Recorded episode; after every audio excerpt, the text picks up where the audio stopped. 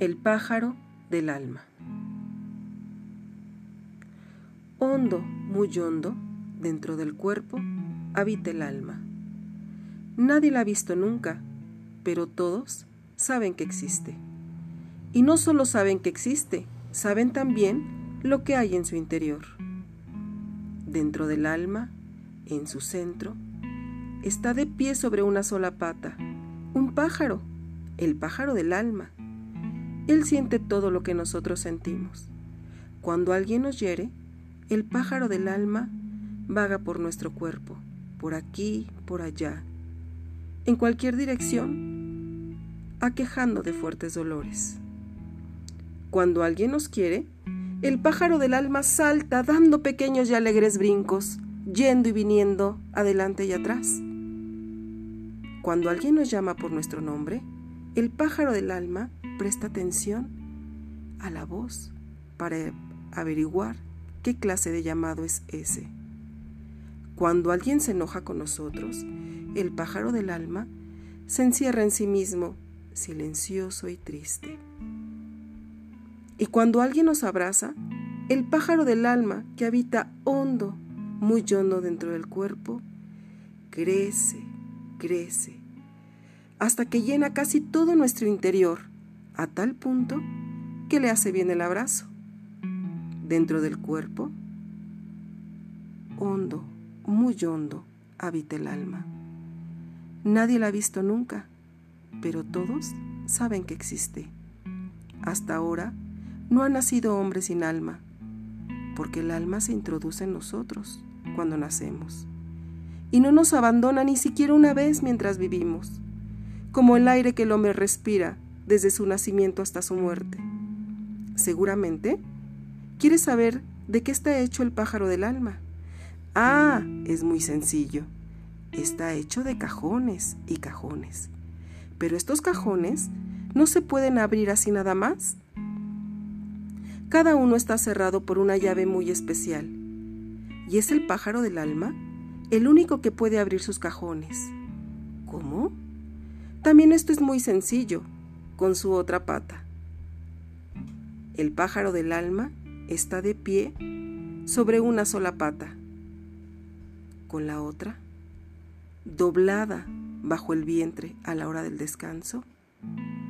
Gira la llave, moviendo la manija, y todo lo que hay dentro se esparce por el cuerpo. Y como todo lo que sentimos tiene su propio cajón, el pájaro del alma tiene muchísimos cajones. Un cajón para la alegría y un cajón para la tristeza, un cajón para la envidia y un cajón para la esperanza, un cajón para la decepción y un cajón para la desesperación, un cajón para la paciencia y un cajón para la impaciencia.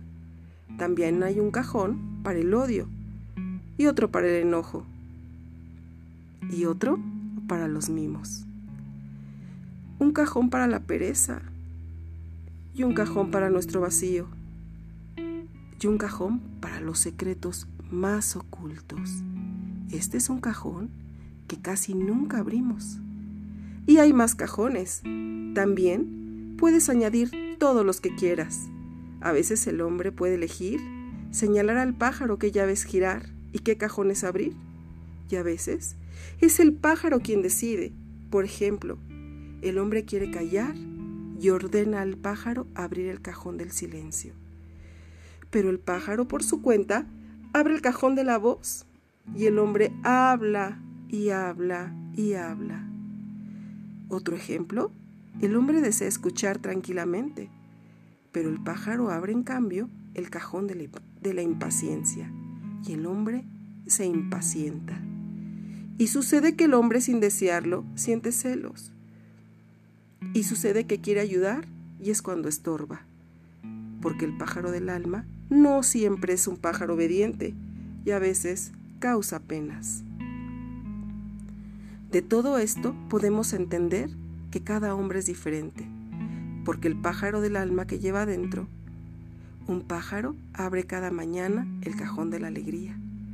La alegría se desparrama por el cuerpo y el hombre está dichoso. Otro pájaro abre en cambio el cajón del enojo. El enojo se derrama y se apodera de todo su ser. Y mientras el hombre no cierra el cajón, el hombre continúa enojado. Un pájaro que se siente mal abre cajones desagradables. Un pájaro que se siente bien elige cajones agradables. Y lo que es más importante, hay que escuchar atentamente al pájaro. ¿Por qué sucede que el pájaro del alma nos llama y nosotros no lo oímos? Qué lástima. Él quiere hablarnos de nosotros mismos, quiere platicarnos de los sentimientos que encierra en sus cajones. Hay quien lo escucha a menudo, hay quien rara vez lo escucha y hay quien lo escucha solo una vez.